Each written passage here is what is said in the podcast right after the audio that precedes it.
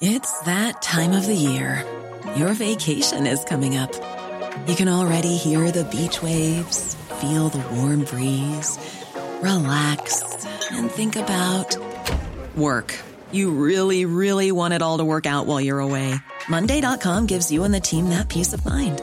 When all work is on one platform and everyone's in sync, things just flow wherever you are. Tap the banner to go to Monday.com.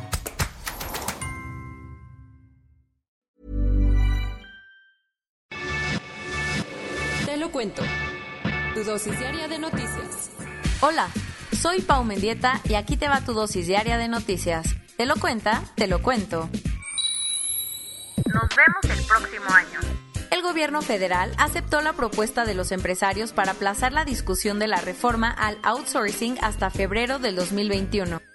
En noviembre, López Obrador presentó con bombo y platillo una iniciativa de ley que iba a mandar al Congreso para que antes del 15 de septiembre el esquema de subcontratación laboral outsourcing quedara prohibido en México.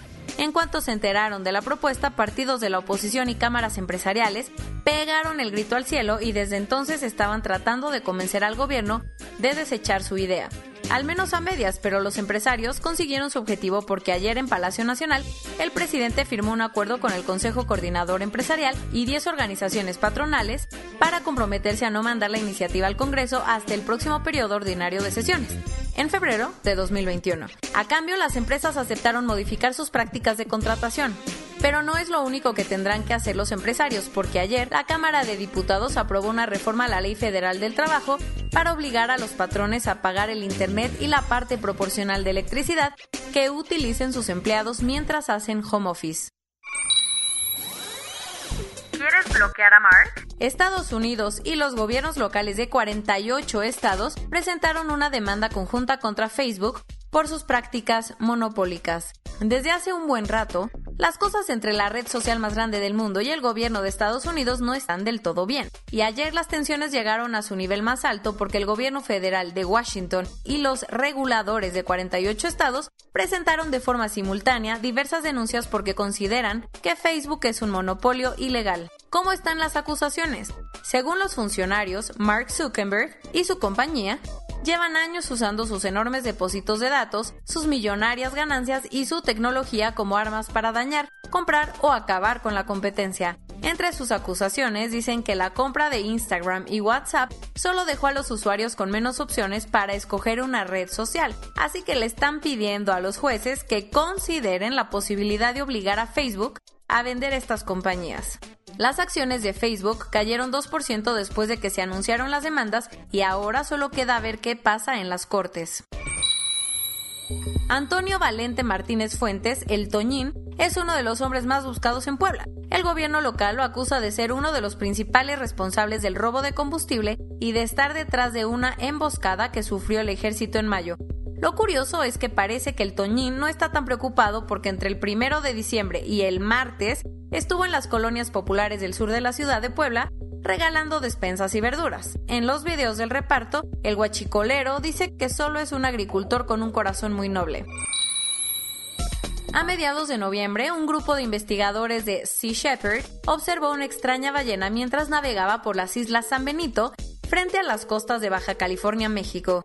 Luego, luego los tripulantes empezaron a tomar fotos y registraron los sonidos de tres cetáceos, con lo que no les quedaron dudas de que estaban frente a una especie de ballena que nunca se había visto. El grupo sigue esperando resultados para saber a ciencia cierta cuál es esta nueva especie, pero lo que saben es que se trata de algún tipo de ballena picuda. La fiscal de la Corte Penal Internacional abandonó el caso que estaba investigando desde hace años sobre los posibles crímenes de guerra cometidos por soldados británicos en Irak entre 2003 y 2008. Por, según Fatou Bensouda, hay razones suficientes para creer que estos crímenes sí se cometieron, pero no encontró ningún argumento para sostener que Reino Unido esté bloqueando una investigación en su país. Acuérdate que por el principio de complementariedad bajo el que funciona la Corte, para que un caso llegue a juzgarse en La Haya, se tiene que demostrar que el país no puede o no quiere investigar los delitos. El escándalo real en España sigue dando mucho de qué hablar. Y ayer el rey emérito Juan Carlos I publicó un comunicado en el que acepta que manejó dinero sin declararlo a Hacienda. Para compensar sus malos manejos, Juan Carlos ya se puso en contacto con las autoridades tributarias españolas para pagar 678.393.72 euros por las deudas, recargos e intereses de todos los años que no pagó impuestos. Con esta movida, su equipo legal quiere evitar que se abra una causa judicial para que Juan Carlos se pueda quedar en Emiratos Árabes Unidos, su nueva residencia. Uber sigue vendiendo parte de su negocio y ayer anunció que Elevate, su división de taxis aéreos, será de la startup californiana Joby Aviation. Este negocio futurista le estaba dejando muchas pérdidas a Uber, así que la compañía prefirió vendérselo a la empresa especializada que seguirá con todas las pruebas necesarias para iniciar los servicios en 2023 en algunas ciudades de Estados Unidos y Australia. El deal se parece mucho al que te contamos hace unos días que firmó la empresa con Aurora para cederle sus coches autónomos, ya que Uber planea comprar algunas acciones de Joby Aviation. Vivimos en un planeta artificial. Básicamente esa es la conclusión a la que llegaron científicos israelíes que ayer publicaron una investigación en Nature demostrando que por primera vez en la historia, en 2020 la masa de todos los materiales hechos por el ser humano superaron la biomasa de la Tierra.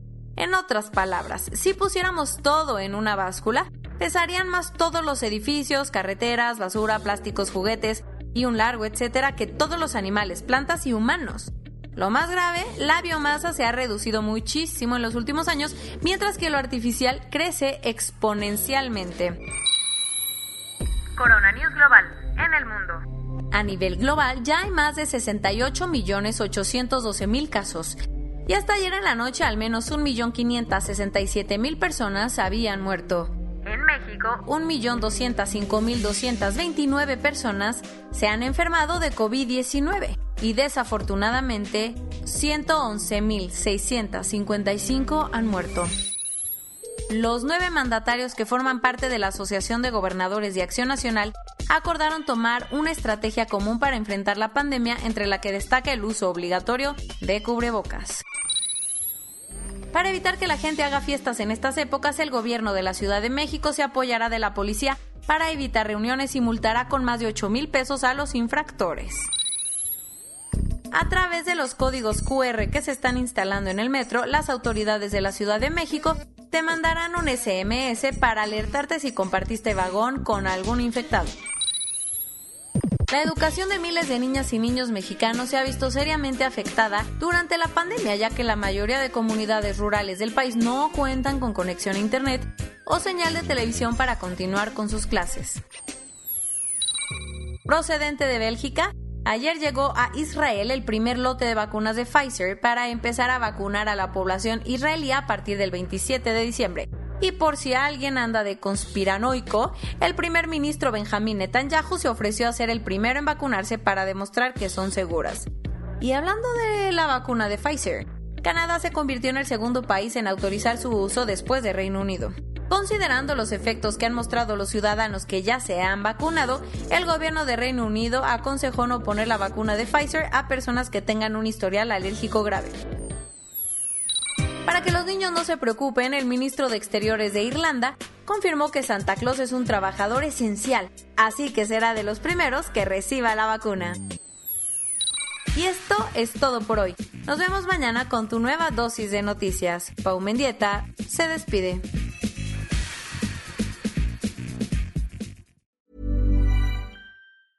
Hey, folks, I'm Mark Marin from the WTF Podcast, and this episode is brought to you by Kleenex Ultra Soft Tissues, your ally to help tackle your allergy symptoms this season. I love the change of seasons, but nobody loves pollen and all those other things floating in the air that make you sneeze during this nice weather. Kleenex Ultra Soft Tissues are hypoallergenic and allergist approved, so fight back against watery eyes and runny noses without worrying about irritating your skin. For this allergy season, grab Kleenex and face allergies head on.